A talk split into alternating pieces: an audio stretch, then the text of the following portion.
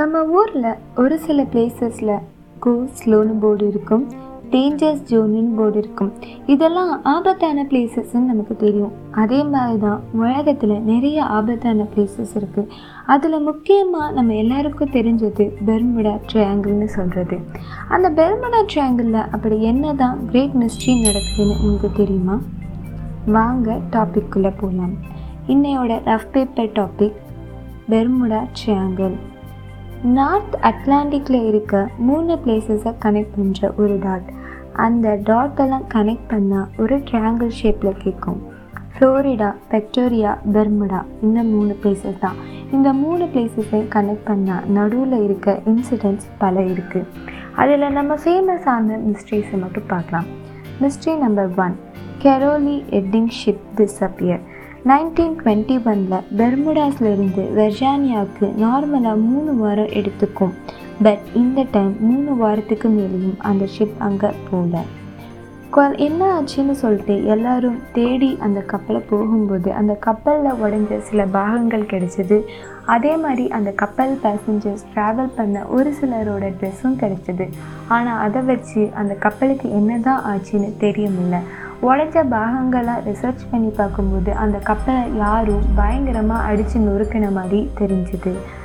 Christopher Columbus கிரை அப்படின்ற ஒரு அமெரிக்கக்காரர் ஒரு நாள் வந்து இது மாதிரி எனக்கு தண்ணீர் விளையாண்டுக்கும் போது ஒரு மெசேஜ் கிடைச்சது அப்படின்னு சொல்கிறாரு. அந்த காலத்தில் மெசேஜ் கடலுக்கு நடுவில் யாராவது மாட்டிக்கிட்டாலோ ஷிப்பு தொலைஞ்சு போனாவோ பாட்டிலில் பேப்பரை சுற்றி மெசேஜ் அனுப்புகிறது தான் வழக்கம். அந்த பாட்டிலை ஓப்பன் பண்ணி அந்த பேப்பரை படித்தோன்னே அங்கே இருக்க ஆஃபீஸர்ஸ் எல்லாமே ஷாக் ஆகிட்டாங்க. அது என்னென்னா, எங்கள் கப்பலுக்கு பின்னாடி ஒரு பைரேட் கப்பல் வந்துச்சு, அங்கே எல்லாரையுமே அடித்து நாசம் பண்ணிட்டாங்க, கப்பலையும் உடைச்சி நீருக்குள்ளே மூழ்கடிச்சிட்டாங்க, எங்களோட ட்ரெஸ்ஸஸ் எல்லாமே எடுத்துட்டாங்க அப்படின்னு எழுதப்பட்டிருந்தது. உடனே ஆர்கியாலஜி டிபார்ட்மெண்ட்டுக்கு இந்த லெட்டரை அனுப்பி வச்சோன்னே அந்த டிபார்ட்மெண்ட் ஆஃபீஸர் அதை ரிசர்ச் பண்ணி பார்த்தா எழுதினவரே கிறிஸ்டோபர் கொலம்பஸ் கிரேன்றர் தான். அதுக்கப்புறம் ஆஃபீஸர்ஸே நீ ஏமாத்துறியா அப்படின்னு சொல்லி அவரை அரெஸ்ட் பண்ணிட்டாங்க. மிஸ்ட்ரி நம்பர் 2, 1943 கொலம்பஸ் அமெரிக்காவில் பயணம் பண்ணிகிட்ருக்கும்போது அங்கே நெருப்பு பந்து மாதிரி சிலது தெரிய வந்தது.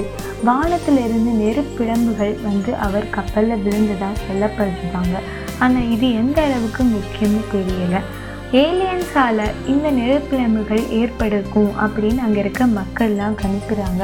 கிறிஸ்டோபர் கொலம்பஸ் சொன்ன வரையும் நான் பார்த்த காட்சி வந்து நெருப்பு தண்ணிக்கு மேலே நெருப்பு மிதந்துட்டு இருந்த மாதிரி தான் இருந்துச்சு, அது என்னோடய கப்பலை வச்சு நோக்கல் உடைக்கலை அப்படின்னு சொல்லிச்சு. Mystery number 3, plane of Bermuda. பெர்முடாவில் இருந்து ஜமாக்காவுக்கு ஒரு பிளைன் போச்சு. அந்த பிளைன் பேர் வந்து Star Ariel.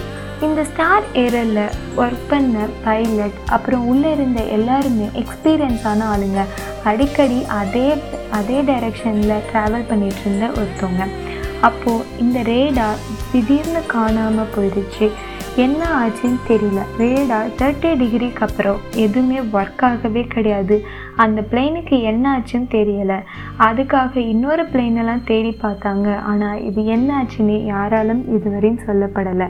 Mystery number 4, 1948 January flight 19ன்றது நேவி ஃப்ளைட். இந்த நேவி ஃப்ளைட் ஈஸ்டில் ட்ராவல் பண்ணி நார்த்தில் ரிட்டர்ன் போயிட்டு அகெயின் ஈஸ்ட்டுக்கு வரதாக இருந்தது. நார்மலாக இந்த இதை எடுத்துக்கிறதுக்கு 2 hours ஆகும்.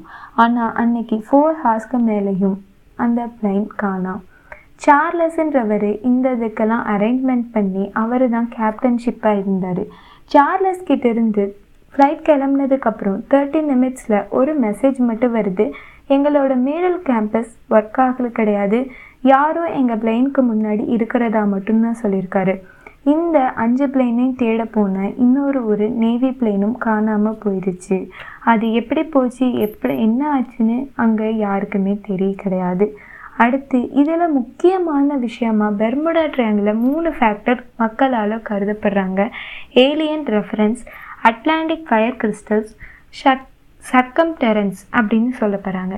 ஏலியன்ஸ் ரெஃபரன்ஸுன்றது வந்து அந்த கிறிஸ்டோஃபர் கொலம்பஸ் பார்த்தது ஏலியன்ஸ் ரெஃபரன்ஸாக இருக்கும். அப்புறம் நேவி ஃப்ளைட்டும் ஏலியன்ஸ் தான் கடத்தியிருப்பாங்கன்னு ஒரு கதிப்பு இருக்குது. அப்புறம் Atlantic fire crystals, Atlantic city அப்படின்றது மொத்தமாக இந்த அட்லாண்டிக் ஓஷனுக்கு நடுவில் விழுந்ததாக சொல்லப்படுறாங்க. அங்கே இருக்க மக்கள்லாம் அவங்களோட சக்தியை பயன்படுத்தி தான் ஷிப்பையோ பிளைனையோ அங்கேருந்து காணாமல் போக வச்சுருக்காங்க. அடுத்து சர்க்கம்டன்ஸ். சர்க்கம்டன்ஸ்னால் நம்மளே அறியாமலே அங்கே அதிக பயங்கரமான ஒரு மிஸ்டீரியஸ் இருக்கும். நம்ம நினைக்கிறதெல்லாம் அங்கே நடக்கும், நம்ம போனாலே அங்கே செத்துருவோம் அப்படின்ற ஒரு நம்பிக்கையும் கிரியேட் ஆச்சு. இதெல்லாம் சயின்டிஃபிக்காக இப்போ தான் ப்ரூவ் பண்ணியிருக்காங்க. சயின்டிஃபிக் என்ன சொல்கிறாங்க நெக்ஸ்ட் எபிசோடில் பார்க்கலாம். Until bye from Tara.